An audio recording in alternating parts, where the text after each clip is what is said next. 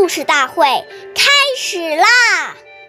每晚十点，关注《中华少儿故事大会》，一起成为更好的讲述人。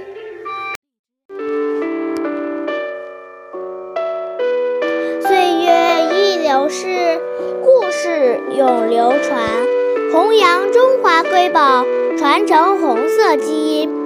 我是中华少儿故事大会讲述人陈雨欣，成为更好的讲述人。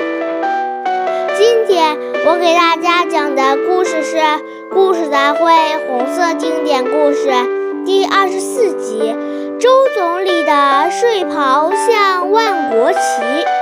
周恩来总理的侄女周秉德回忆说。周恩来在担任总理的二十六年间，只穿了三双皮鞋，一双凉鞋，鞋底磨坏了，经常就要换底换掌，把衣服也穿得补了又补。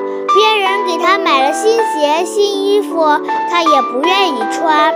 那时候一般都穿中山装。中山装领口和袖口最容易磨损，袖口和领口破了，他换一换口、袖口继续穿。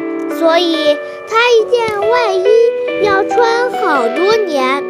整洁的外衣里面是打了很多补丁的内衣。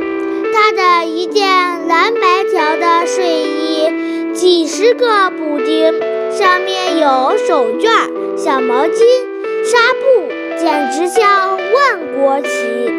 谢谢大家收听，关注中华少儿故事大会，一起成为更好的讲述人。我们下期节目见。